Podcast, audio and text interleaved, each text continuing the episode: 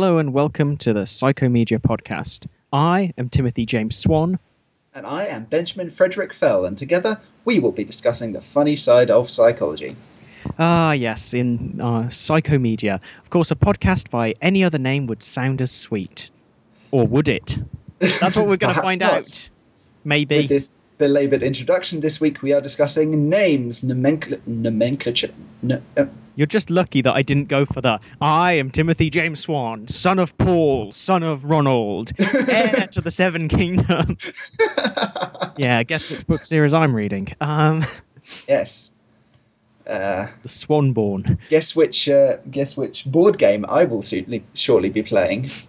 Yeah, well, the that's the competition for this week, you guys. it's really not. Uh, the competition this week is to work out what possessed us to come up with our outro, which you will find later. I don't Um, think that is an answerable question. You know how there are some unanswerable questions? That's there are known unknowns, unknown knowns, and outros. yeah. Um, I will have to actually put up in my uh, in the show notes the cover of the particular edition of A Storm of Swords that I'm reading, the third book in Ah, the uh, Song of Ice and Fire, because it is probably the worst cover art I have ever seen. oh, that's not good. It's like the original 2000 edition because that's the only one that gets it in one volume. ah, But oh my Or Kindle. goodness me, it's all yes. about the Kindle. it was cheaper to get this and delivered to my house than to get it on Kindle. Wow, that is impressive. to no sense, but yeah. Mind you, the uh, yeah, that that yeah, that does that is kind of upsetting. Come on, technology, catch up. Come on, catch up Yeah, boys. Come on. And then then you get to the point where it's just like, oh, I torrented it.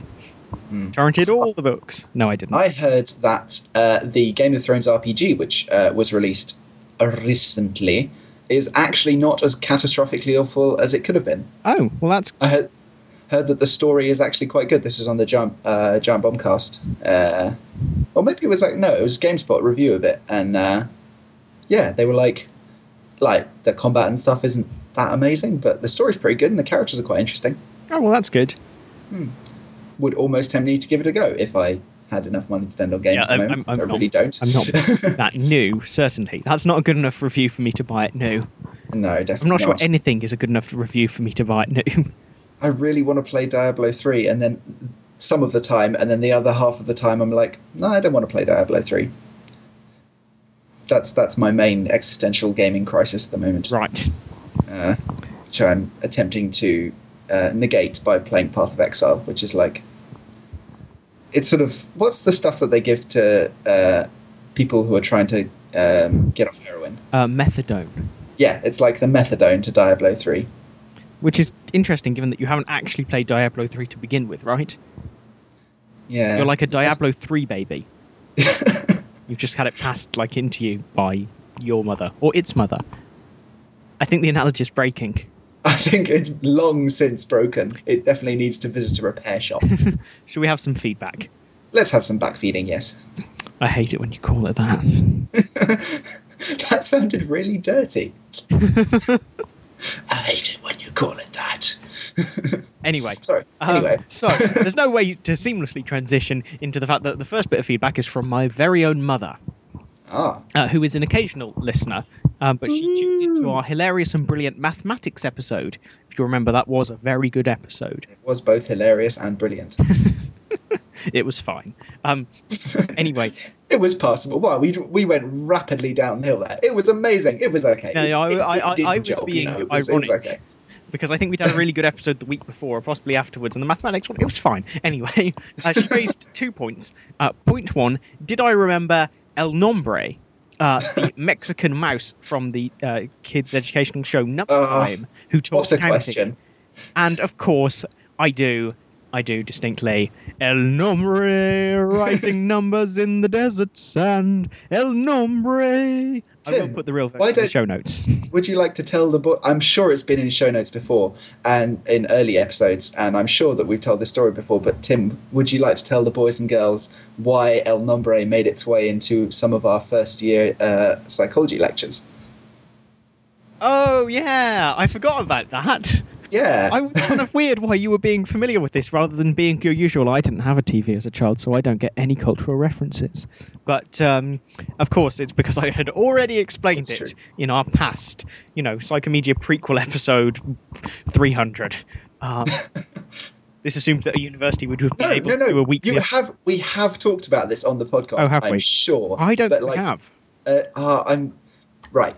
You tell them about it. I'm going on to Psychomedia and finding if it's in the show notes. Okay, good luck with that. Um, because Oh, maybe it was. Uh, maybe it was on Facebook. Actually, oh, it's so confusing.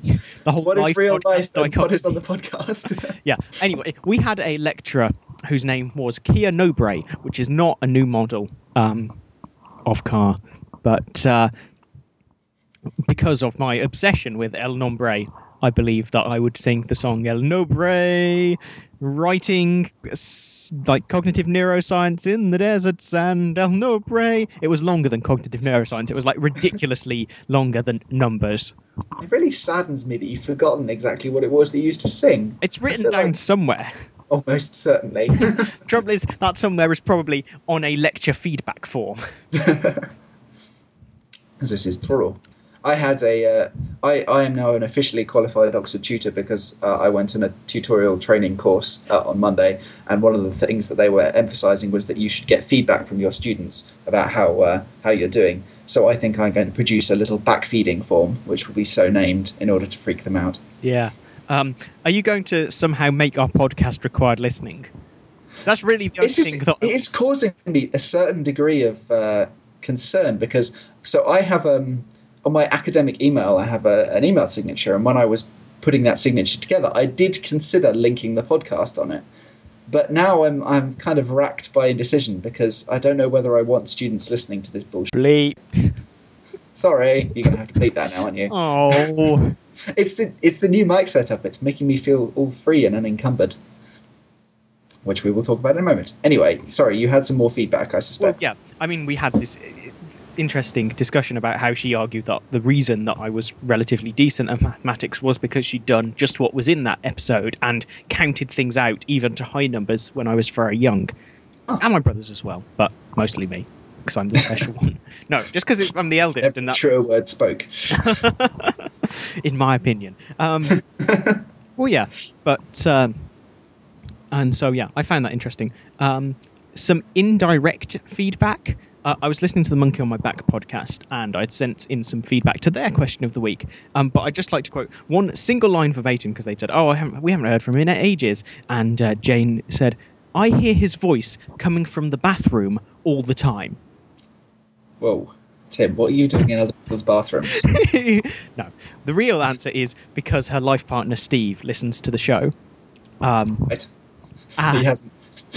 And invites you occasionally into their bathroom.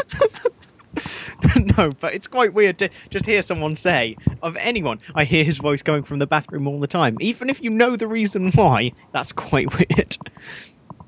That is pretty strange. Oh well, that's you know only only equally as strange as anything else that gets said on any podcast ever. Well, that's true. Um, and in fact, we had one last piece of feedback that was uh, online uh, from a person who I'm going to call O Malone or Omalone, um, who wrote "Nice one, lads," which really doesn't feel like the tone of our show.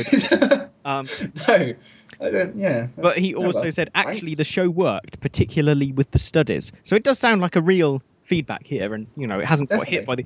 But well, uh, he has a thanks, thanks, mate, yes. Um, chum, uh, the old mucker. Right, I'll Right. stop now. Yeah, okay. Uh, he has a blog with some very interesting and forthright views about various things. I see. That sounded like an extremely restrained comment. Let's put it. Okay. Okay, sure. Let's leave it there, shall we? Yes. Uh, Do you have any feedback? Well, s- kind of, sort of, basically, no, obviously. uh, sigh. Uh, hang on, hang on, hang on. Oh, I, I can't. I was about to get out the harmonica and play a mournful harmonica thing, but I only have major harmonicas.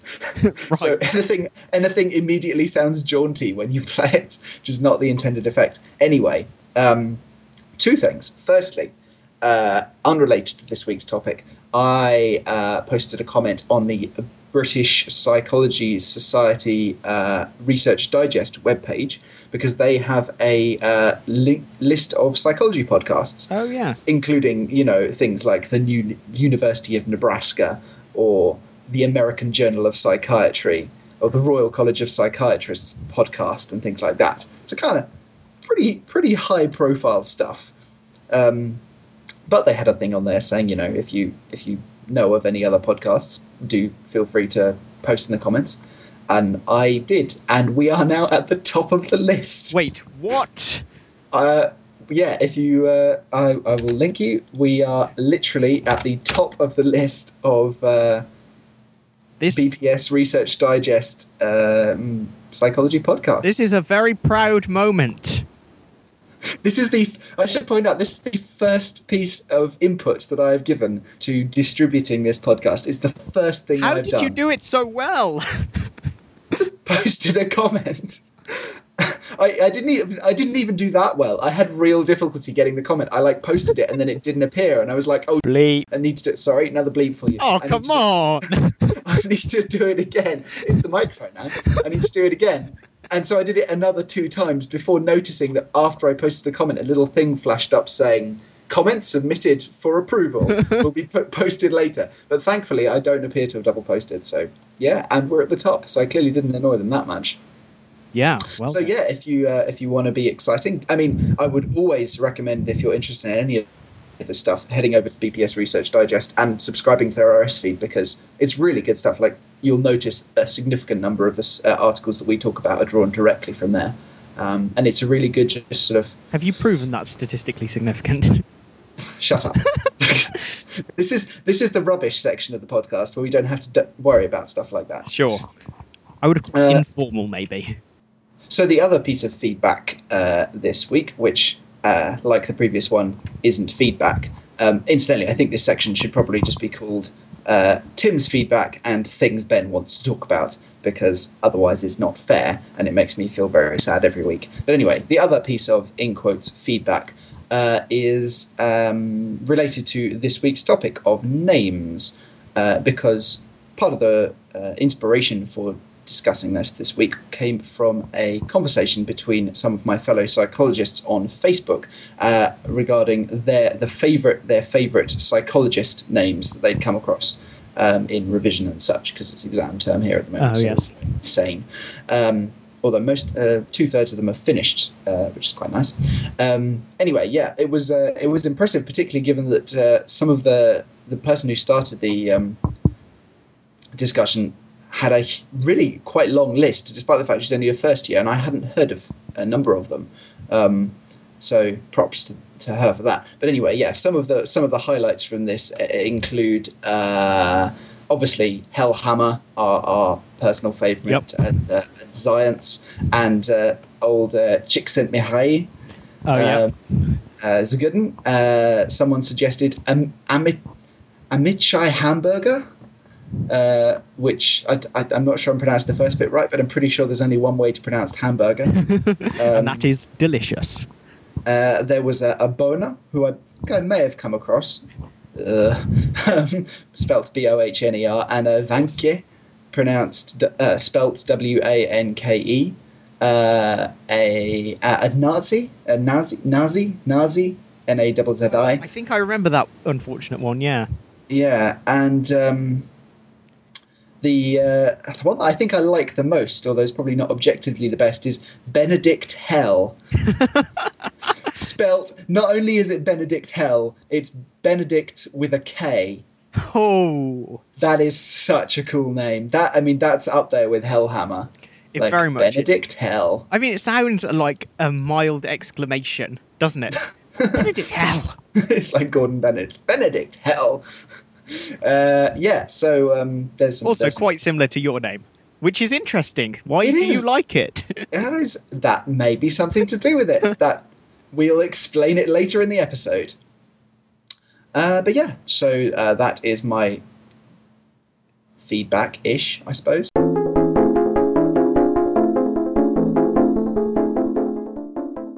What have you done Yep. this week, Tim? Anything fun, exciting? um, well, the sun came out, ah, it so um, did. yeah, congratulations to it. I hear its parents were very supportive. I'd love to think that you were the first person to make that joke. I'd love to think that I was the first person to make that joke, and so I shall. yeah, let's not try and disprove that. Any listener who sends in feedback disproving that is fired. um, but Don't. uh, yeah, We can't afford to lose them. Not although- now we're on the BPS. we'll be fine. exactly. All of the real psychologists will be coming and supporting us. Um, we really Yeah, can't uh, afford to lose them. yeah, we don't want real psychologists listening to this. It'd be very bad. Um, yeah, so no, uh, for example, we were looking after a friend's dog at the weekend, so we went for a nice walk in some woods with some bluebells, etc. That's It was all very pleasant. That is really probably the most high profile and exciting thing that I did this week until uh, this uh, lunchtime. But I'll come back to that because I do want to quickly mention my obsession with uh, the TV show Blockbusters, which returned in the form of all new blockbusters starring Simon Mayo Wow. uh, this That's, uh, week. that's slightly high profile. Like I know who he is. yeah, but he's not on TV very often. This is true. This is true. And it's Unless you on, count, uh, like the live stream of their, their podcast. But anyway. Yes, which is not on TV. This is actual an actual Freeview channel. Oh goodness. Freeview 48 Challenge TV. Are you being paid by them? Uh, no, because they're a Sky product. Because uh, I'm not allowed. I'm not allowed by my moral code, my rather tangled up and confused, but definitely their moral code to accept money from Sky, Um, unless like they want to put a show of mine on Sky Atlantic. But you know, it's not going to happen. So I can accept that. You know, Anyway, yeah. Um, it- coincidentally, I also went for a walk in a woods with bluebells and my family. right. But there, well, that's there good. wasn't any dog. Okay. Ah, ah, my brain just went, "Hey Ben, that was your girlfriend, though, wasn't it?" And I was like, "No, bad brain." Hey, you know how not I'm how always it's meant to durable. this podcast is going to cause you no end of suffering. It already does. Not like that, obviously. Uh, anyway, yes, I went for a very nice walk with my girlfriend and my parents in a wood full of bluebells for my birthday, which was like two weeks ago. Oh well, that's super. Um, but yeah, I don't know if the thing that happened to me this lunchtime happened to you either today or in the last couple of days. Um, but I opened an envelope uh, to be showered with um, this sort of black dust. Anthrax? no, because anthrax, I think is white.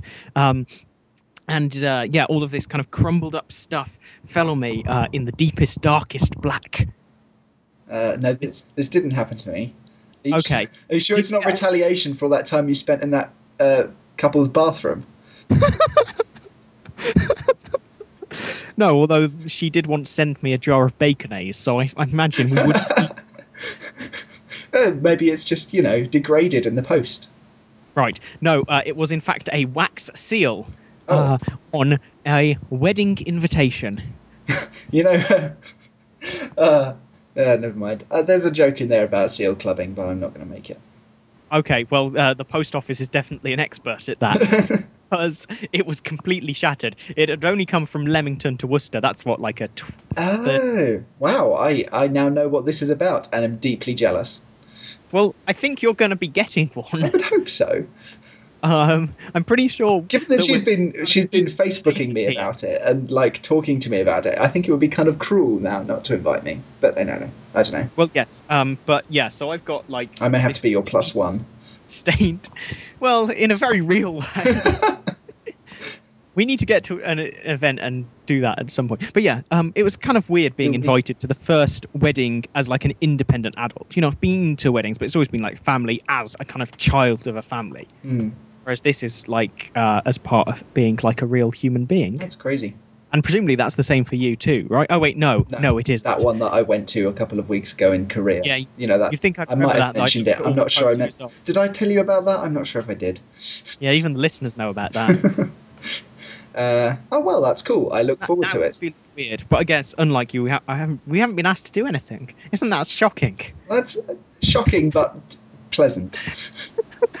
Really, I was going to say it's not shocking. I mean, I really enjoyed the wedding in Korea, but I have this vague sense that uh, this upcoming one may be of a slightly more uh, stylish and professional nature than uh, than the one in Korea. I don't know. We shall see, but that's exciting. yeah, yeah, very much so. Um, so yeah, I'm sure you'll be getting your invitation too, and we can be excited together, like you know, like stereotypical girls in a stereotypical film. Yeah, that, I mean that is my one aim in life to be like a stereotypical girl. Can we get matching dresses? It's male formal dress. We don't need to worry about getting matching dresses. We're necessarily going to be in matching dress. That's true. Ah. Um, I get to suit up. I so rarely get to suit up. No, it's it's tragic, isn't it? Anyway, things I've done this week. Uh, unless there's anything else you want to talk about. no, no, that was it. Okay. Uh, I watched Shanghai Noon, which is an awesome film. It's really good. It's got Jackie Chan in it. It was amazing. The girlfriend hadn't seen it. I was mortified by this and immediately rectified it. Because I haven't done one of those for a while. And the other thing, for which is sort of like um, a partial apology, is that uh, I have brand spanking new audio equipment. Um, rather than having a falling to pieces headset mic, I now have a proper uh, Samson C01U uh, condenser mic sitting on my desk, uh, which is very, very swanky, but it does mean that it will now pick up all of my irritating fidgeting, drinking of water, and typing on keyboard and all this stuff, for which I apologise. And there may be some slight dodgy audio and stuff that hasn't Don't draw their attention to it. quite been set up yet. But anyway, blame Tim, it's his fault. Um, yes, of course. uh, and the other thing of an audio nature to apologise for is that I have a bit of a cold. Right, Ben. What have you not done in talking about what you've done this week? Uh, belabouredly segued into the into the psychology. Exactly. So don't worry, I'll do it for you. On this wedding invitation, there is one quite interesting detail uh, that we're going to talk about. Well, Ben's going to talk about a bit later. This is the most extreme example of this because if we were to ask the blushing bride, um, "Are you going to take your husband to be's name?" she would say to us, "That's a stupid question. We already have exactly the same surname." it's not inbreeding; it's just Sweden. That's what they have on the signs when you come into the country. just because every other person is called Ericsson doesn't mean they're all the It- same. no, but if if it were inbreeding, it would be like an advert for how awesome inbreeding can be. Because the stereotype of Sweden is that everyone is tall, blonde, and beautiful. and they have a socialist utopia. Well, yes, but you don't get And ti- no one mentions the suicide levels. you don't get socialist utopia from inbreeding, to my knowledge. But you do get you do Uh. get homogenous genetic uh, lack of variation, True. Uh, well, it makes everyone equal, doesn't it? except in number of fingers. But yes, basically. uh, yeah, so that's a belaboured segue that somehow managed to ricochet off into incest. Funny how often that happens Uh, on this show. tighter controls on these things.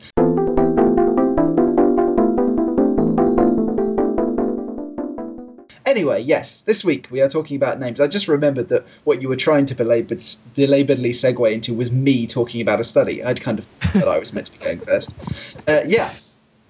So names in psychology, the power of a name, how how much of an influence does your name have over your life and your brain and stuff? Uh, one of the classic classic studies on this is, uh, or the classic phenomena is called the name letter effect, uh, and this was um, demonstrated by a guy called Nuttin, N U T T I N, uh, in a series of studies starting around uh, 1984. The one that I'm going to talk about is in 1987. He is uh, specifically Joseph Nuttin Jr.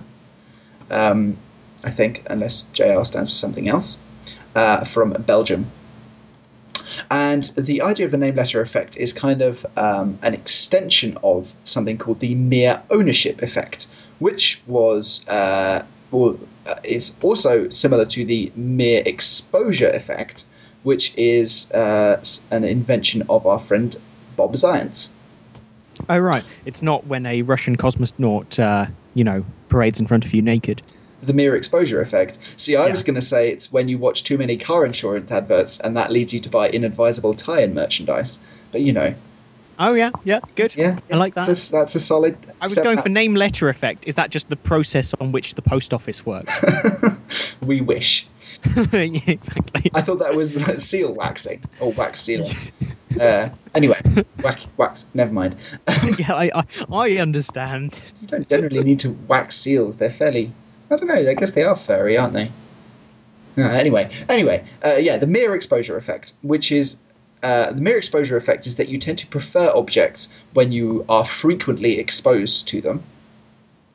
Uh, the mere ownership effect is that you tend to prefer objects that you own to objects that you don't own. And so you can see that there is an obvious correlation there in that you tend to be more frequently exposed to objects that you own than to objects that you don't own.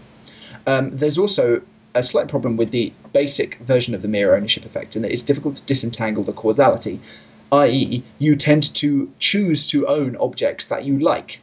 Um, and therefore, the preferential side of things becomes somewhat conflated. However, uh, theorized that the you may be able to demonstrate this more cleanly by looking at names and specifically the letters in your name. Uh, you don't choose your name, you don't choose the letters in your name, and they don't have any, as, as far as he uh, was concerned, they didn't seem to have any kind of intrinsic preferential value. Uh, but he would he argues that since um, ownership as a sort of construct dis- denotes binding an object to yourself. You know, if you own a car, it sort of becomes incorporated into your self image, I guess. Yeah. Um, and since a name is an extremely important component, uh, reflection of yourself, therefore the letters of your name necessarily belong to it, and by extension, they belong to you. Um, which seems kind of a, a, maybe kind of a stretch. I mean, it, it seems theoretically sound, but it's kind of hard to believe that it would function in uh, in real life.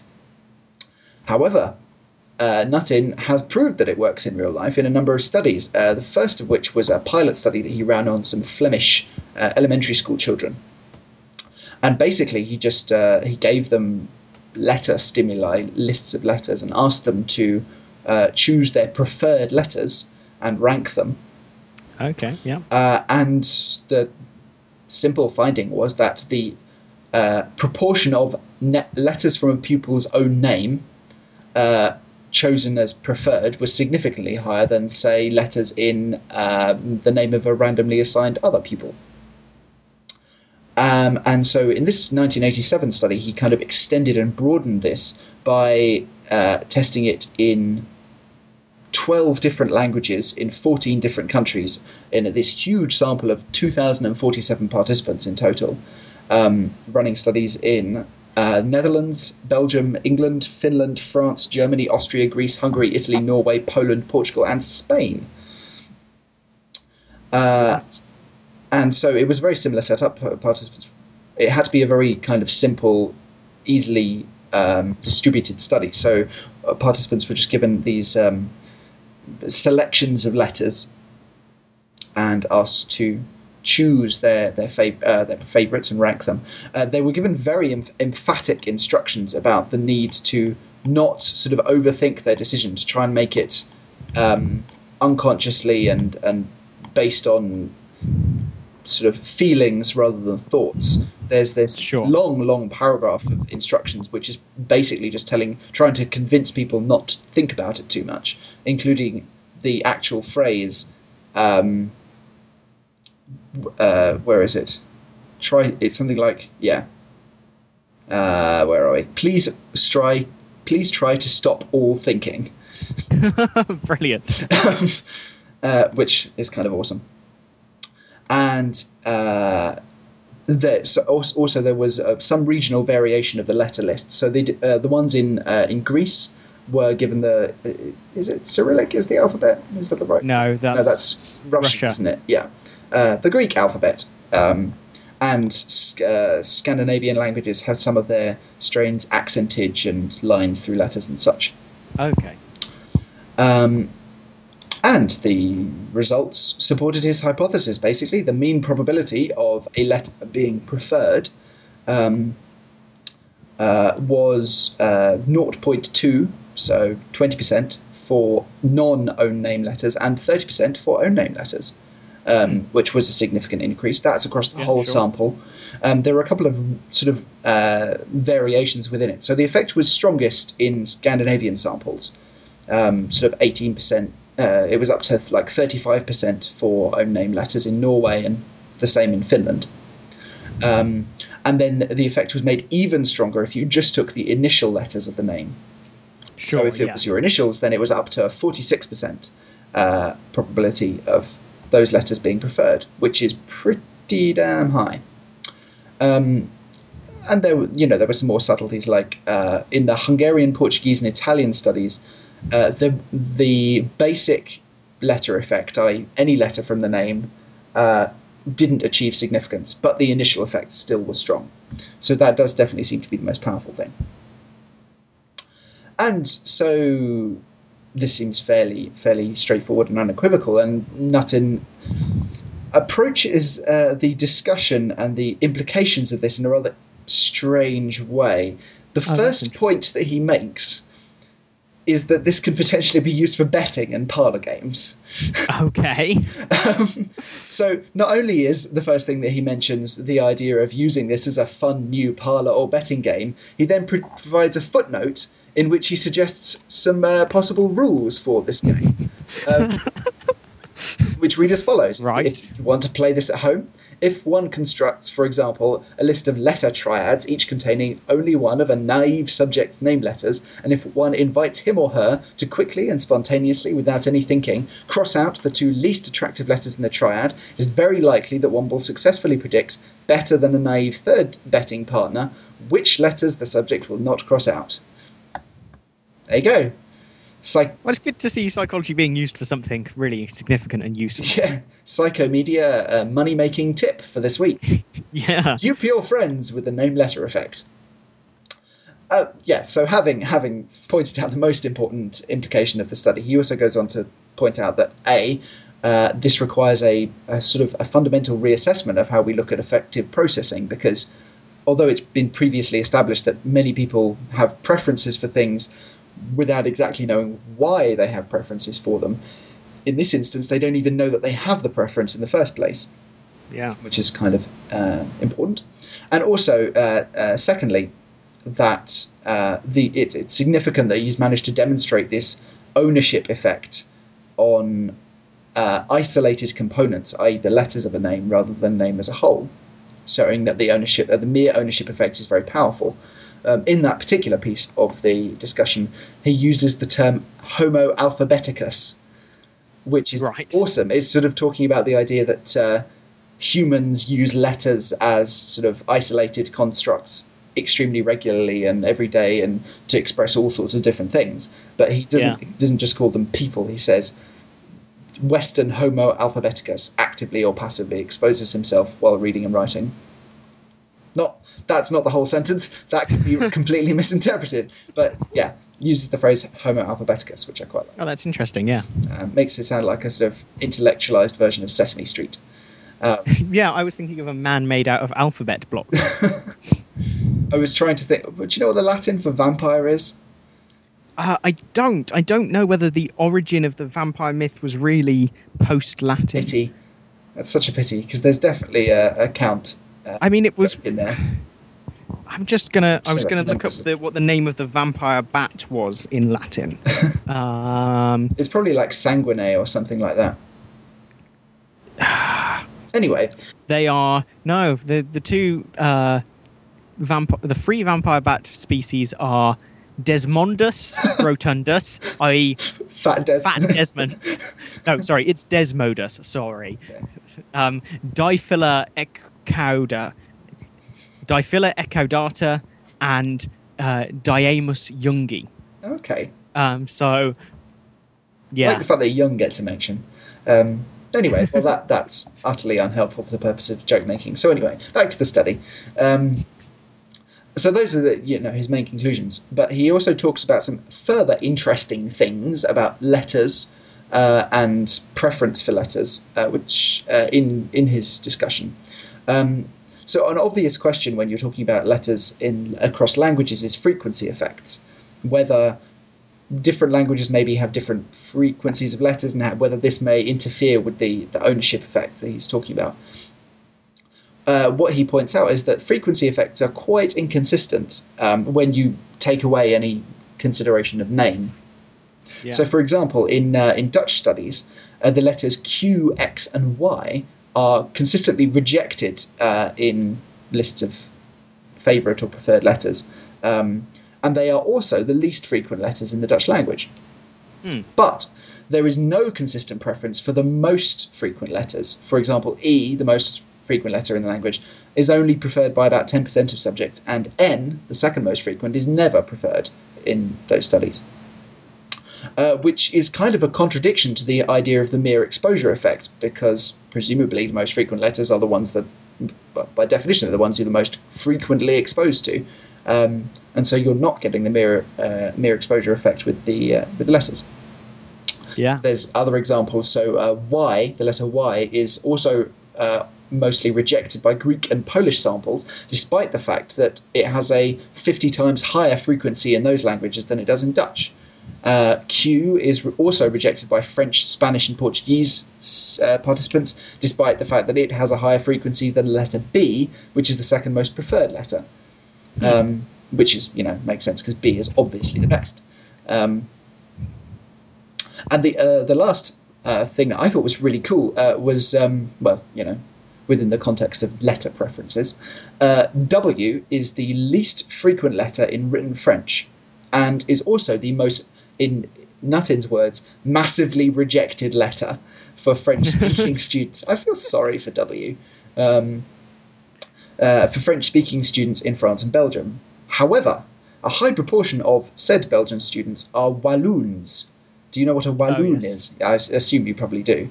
Well, the people from Wallonia, but do they have a different language? Because there's French Belgians, and then what? There's Flemish-speaking people. I can't remember. So uh, I think they they are French-speaking students. So Okay. uh, they are Walloons. They live in uh, La Wallonie or Wallonia, um, and therefore the they should have a high frequency of exposure to the letter W, and it should, in a way, denote their. He argues that it's it can be considered as denoting their cultural identity.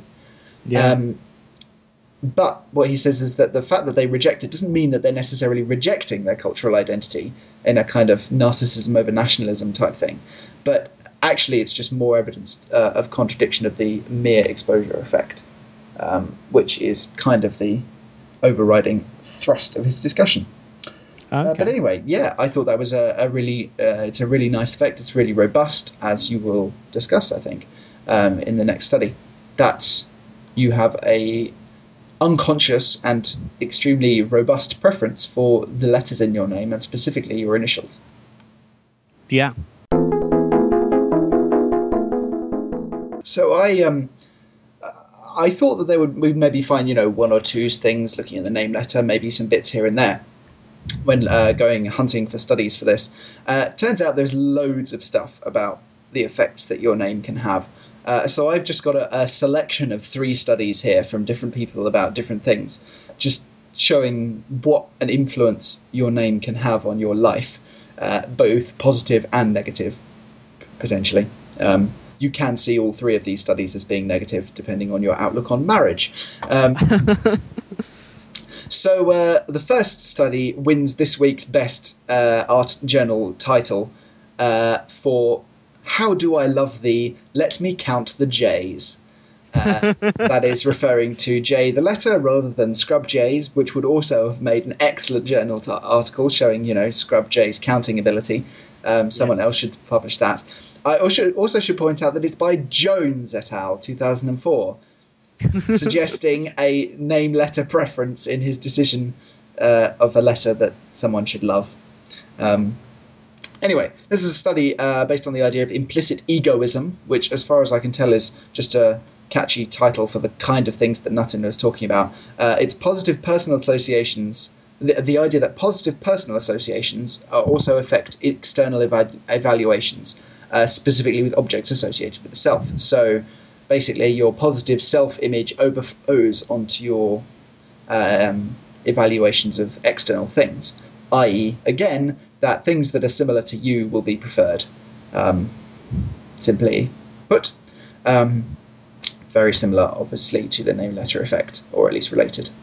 Um, and so the idea of jones et al study was to find out how this relates to uh, choice of uh, life partner or spouse, um, and whether people whose names begin with the same letters, like the example from our introduction of our of our little Ericssons, are uh, uh, if there is a robust effect whereby you know people with whose names begin the, with the same letter are more likely to end up married.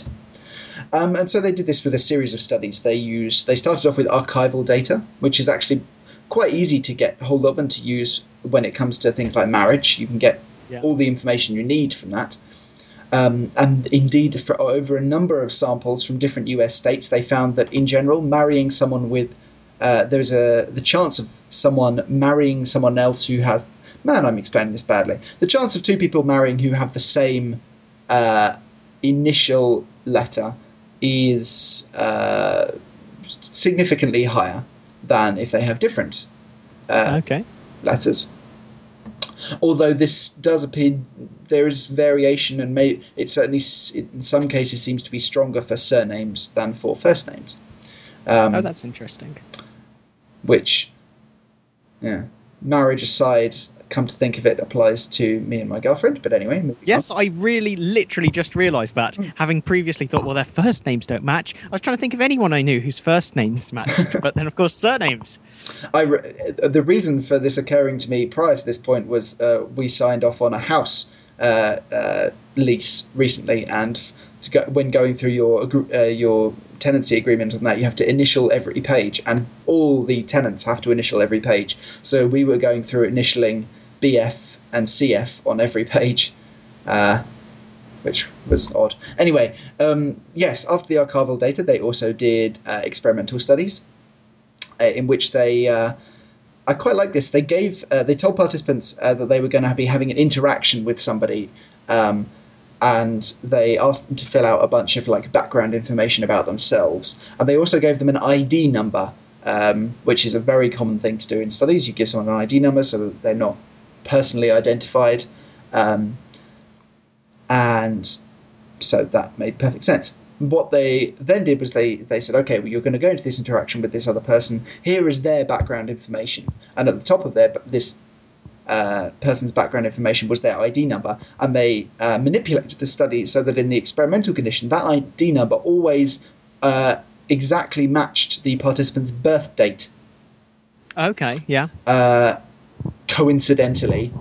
Um, and basically, they just saw whether uh, on subsequent rating scales of expected liking and ex- kind of positive feeling towards this uh, ostensible interaction, whether having the birth date ID uh, made a big difference, and indeed it did. So, you know, if the uh, if the person that they were going to be meeting had the coincidentally matching ID number, they tended to uh, be more excited about the idea of going into the ac- interaction. They thought they were more likely to like the person and all this kind of thing. That's such a better proof that it's not to do with uh, primacy of mastering, isn't it? Yeah, that- Should I try it with something else that's self-related? yeah, it's a really it's a really neat little study. So yeah, there you go. If uh, you're more basically that's point one, you're more likely to end up with someone whose surname begins with the same letter as you, or whose ID number is the same as your birthday. um, I need to start looking through people's national insurance numbers or something. I saw a uh, a thing uh, posted uh, on some RSS feed the other day of uh, uh, frequency of birthdays, uh, showing when the, like the when the the dense periods for birthdays are. I was quite pleased that mine was uh, was in one of the rare spells. Like quite not not very many people were born around uh, born around where I am. Okay, just- I, I guess that makes you feel more special than you know September babies. Yeah, basically, it was it was yeah full on September basically. Uh, anyway, so that was the first study. Um, so that's the only one that actually relates to named letters. The other ones are just to do with names in general, and these are a little bit more negative. So uh, the second study is by Gebauer, Leary, and Neberich, 2011. Uh, it's called Unfortunate First Names Effects of Name Based Relational Devaluation and Interpersonal Neglect. Right. And it's based on the idea that if you have a stupid uh, or a unfortunate name, do people reject you, and does this mean that you're sad? Which is quite sad, really. Um, they did three studies on this. Apparently, uh, the German media have coined a term for discrimination against those with culturally devalued names. It's called Kevinism, which is fantastic. I had no idea that Kevin was a name in Germany. I, uh, well, the, the examples given were Kevin or Chantel, which, I, at least I think it's Chantel. It's spelled. It does sound like 90s names Yeah. of fake chavs on TV sketch shows. I mean, what about what do you think? Does C H A N T A L? I- I um, would yeah, I mean, Chantel. with my expertise in German, I would imagine that was Chantal. Okay, but anyway, yeah. So the the Kev- Kevinism. Um, so there is an unpublished master's thesis by Cube, uh, or possibly Cube, uh, but it's spelled Cube with a K, uh, in 2009, with a list of I think 24 of these highly culturally devalued, negatively stereotyped names um, Right. that they collected from. Uh, I think it was primary school teachers actually, uh, Yeah. as in like their treatment of students with these names, um, which was kind of distressing. Um, but anyway, so based on this this data, uh, Gebauer and colleagues, in their first study, they went on a dating website, edarling.com, and uh, find that it's brilliant. um, and uh, uh, recorded the number of first visits to people uh, to the pages of people either with these extremely negatively stereotyped names or extremely positively stereotyped names. And basically, they found that st- positively stereotyped people received significantly more first visits to their profiles than those with negatively stereotyped names. Um, 102% more first visits for the positively stereotyped ones, in fact, which is a lot. Right. Um, Yeah. Also, they found that uh, these uh, having a, uh, a negatively stereotyped name predicted lower self-esteem, less education, and more smoking. Great. Uh, it's a fairly bleak picture. And then in studies two and three, they just replicated these effects using slightly different criterion variables for the names. So in study two, they used uh, Rudolph's name list from 2007, which is a less extreme um, categorization of negatively stereotyped names. It has more names and it's better validated and it's published as opposed to being a master's Yes. thesis. Um, and but they replicated the same effects just with you know slightly smaller effect sizes. Um, Sure. and then in study three, they used the Bielefeld, Bielfeld, sorry, Bielfeld, uh, 2011 list of popular names, uh, which is uh, an index of popularity of names across a given decade. And once again, they found in all three of these studies that whether you had an unpopular name or just a slightly negatively stereotyped name or a really negatively stereotyped name, it always predicted uh, lower number of first visits to your dating profile, lower self-esteem, more smoking, and less education, um, or progressing less far in education. So that's kind of bleak. Um, and yeah, so that that's uh, one bad thing about having a name, and another. Uh, So uh, one alternative is that you may not have a, a sort of objectively uh, unfortunate name, but if your name is difficult to pronounce, that may cause you problems in life. So this final Right. third study is by Laham, Koval, and Alter, 2011. Um, it's called the Name Pronunciation Effect: Why People Like Mr. Smith More Than Mr. Colquhoun. I assume that's how you pronounce it. I honestly don't Yep. know. Um, uh, should someone should do a study of whether you like people prefer journal articles with pronounceable titles? I think be the opposite effect. Yeah, exactly. uh, yeah, you may be right. Uh, so anyway, they did five studies here. Uh, in study one, they found that uh, when they just got people to choose uh, uh, like six easy to pronounce names and six not easy to pronounce names from a list of names um, and rate them for liking, they tended to like the ones that were easy to pronounce more. Uh, they then in study two they presented a, a list of twelve names uh, from a kind of a fake election ballot and found that people tended to vote for more easily pronounceable names. In study three, they replicated that effect but with more kind of detailed stimulus material, uh, where they um, included, you know, descriptions of candidates for a particular post and their characteristics, and all they varied was their name. Uh, say that all they varied. They also included a dimension of nationality. Yeah. Found that the pronunciation preference effect was invariant of nationality, which is quite Oh, significant. that's good. Yeah.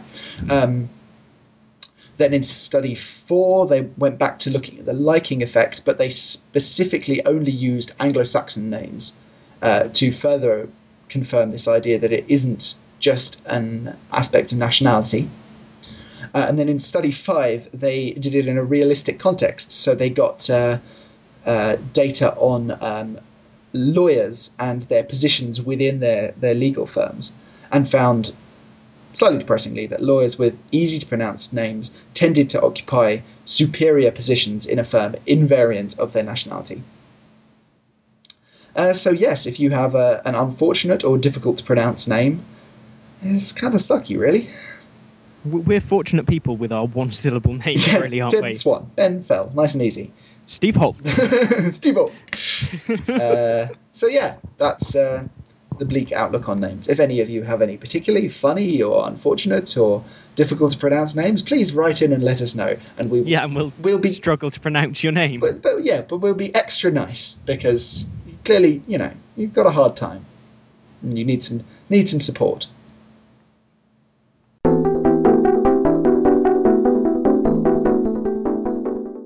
Okay, well, shall I tell you some more ways in which your name can cause you trouble?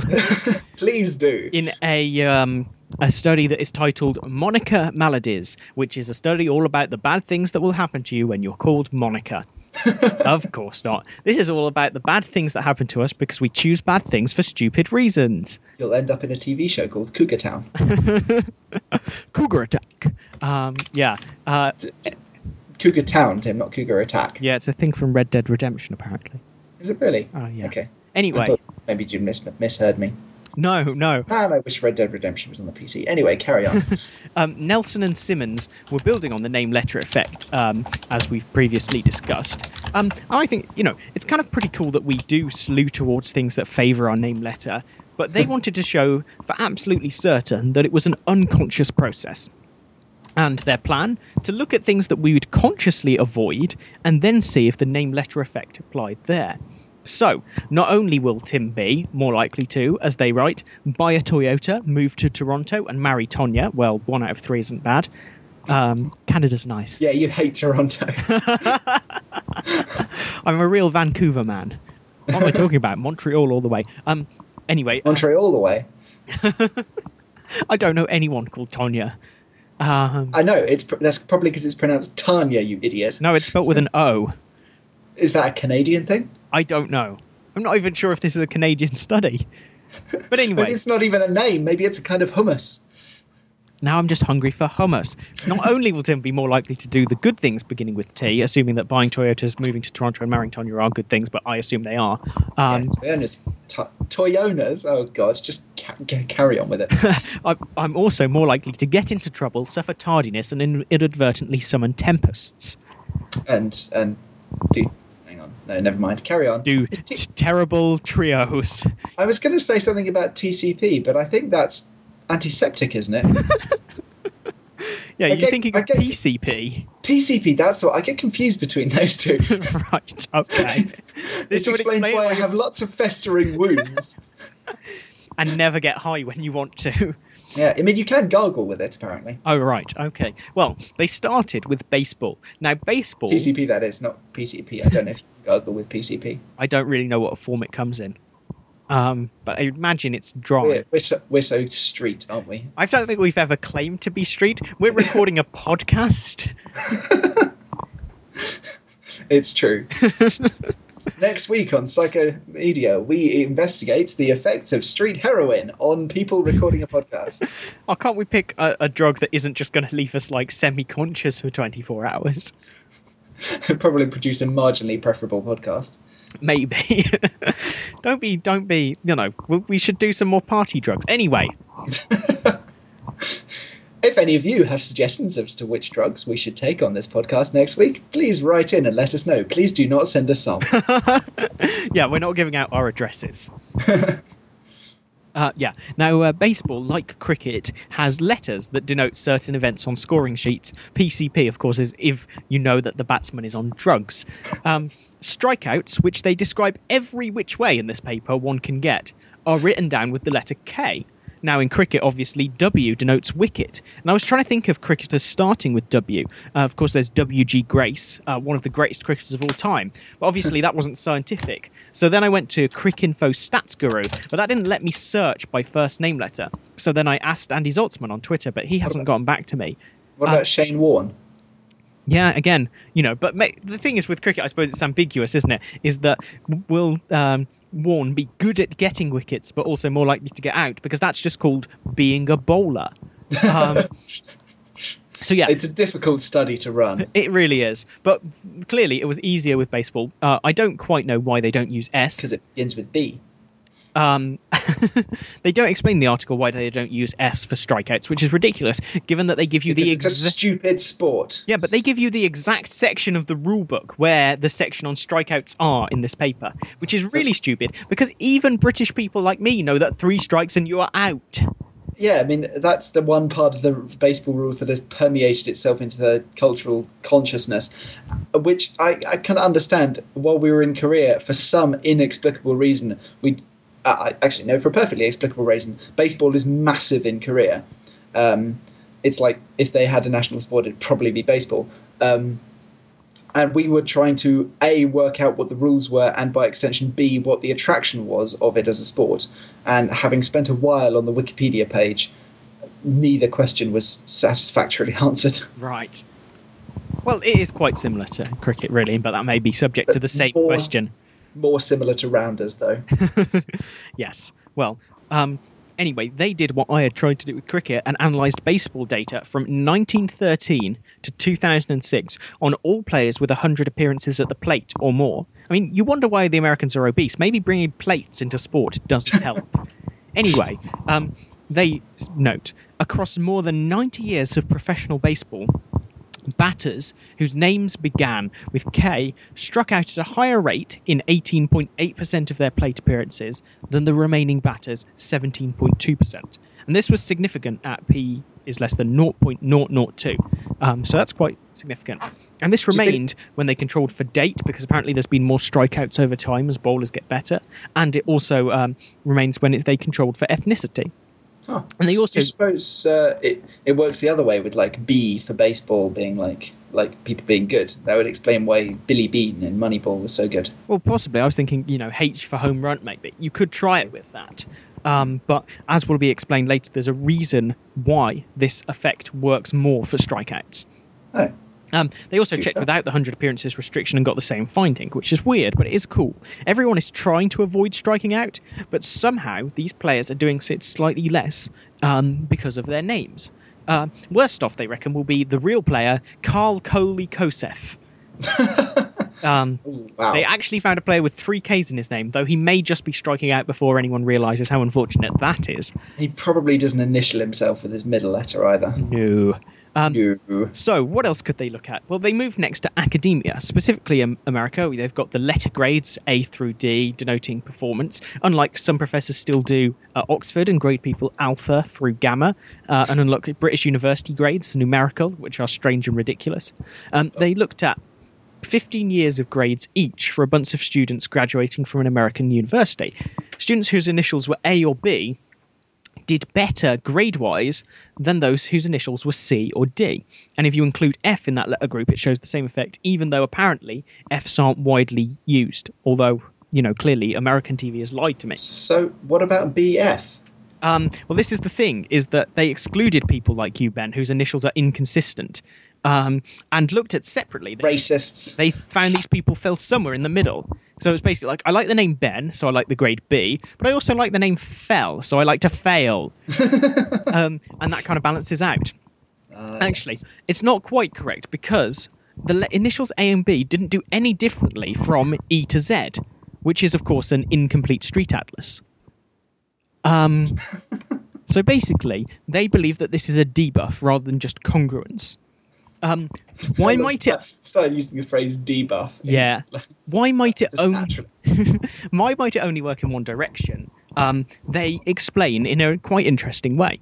Um, for example, if either of the authors of this article found himself playing in a Major League Baseball game, infinite unconscious motivation to succeed would not stave off the inevitable. In contrast, if either author had an unconscious desire to strike out, this implicit goal would likely be met with resounding success. Thus, although having initials that match easy to achieve negative outcomes may cause a decrement in performance, having initials that match hard to achieve positive outcomes may not necessarily cause an increase in performance. Huh. Now, uh, they note a quite obvious potential confound that other people are judging in these cases. Even in baseball, it comes down to the umpire calling the strike. Um, And and wait to do that, haven't you?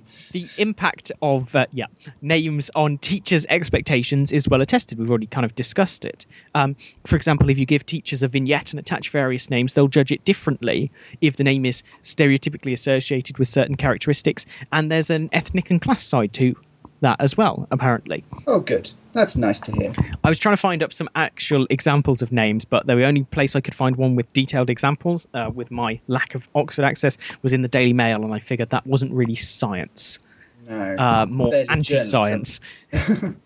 I mean, this it's actually worth a, a slight common problem I found in these studies. They very rarely give examples of the names that they're talking about. Yeah, It's kind of weird. I mean, you can sort of understand why, but then again, sort of not. Yeah, especially like for the unfortunate names and the rest of it. I wanted to know what the most highly favoured names were.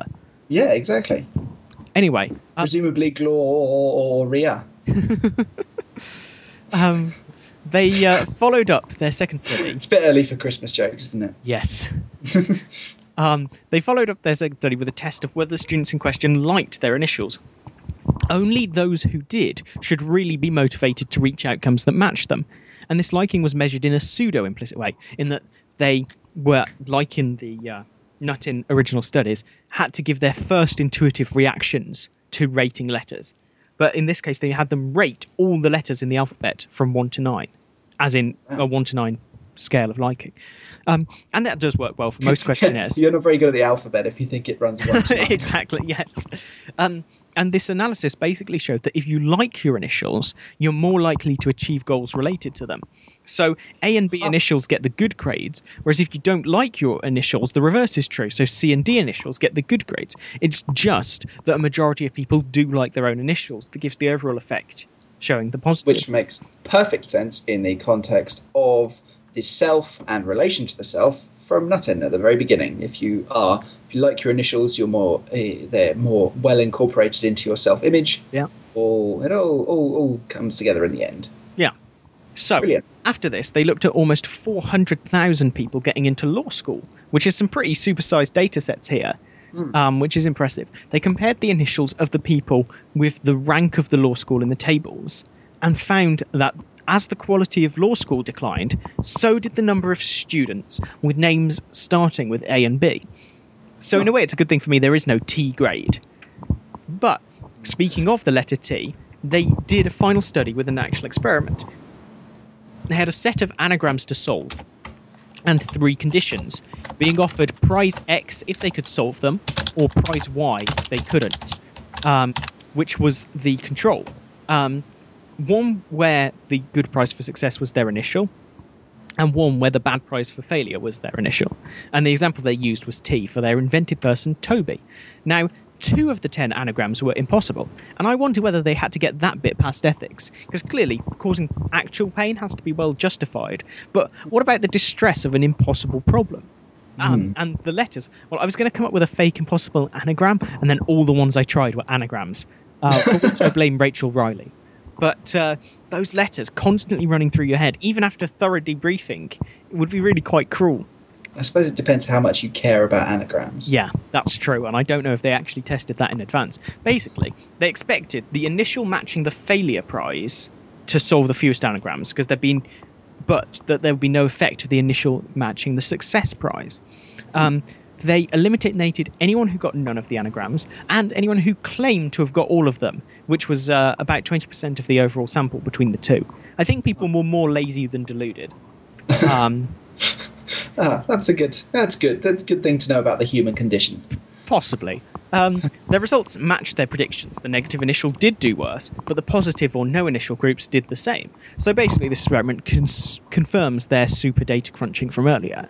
The key finding basically is is that there's this un- unconscious part of us that will happily sabotage us because it happens to match our names, which we like both implicitly and often explicitly.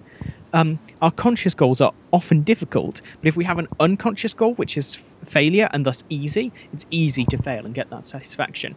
Um, The final bit of the story, the very final bit, was the, the acknowledgements. Acknowledgements. The order in which the authors' names appear was determined alphabetically.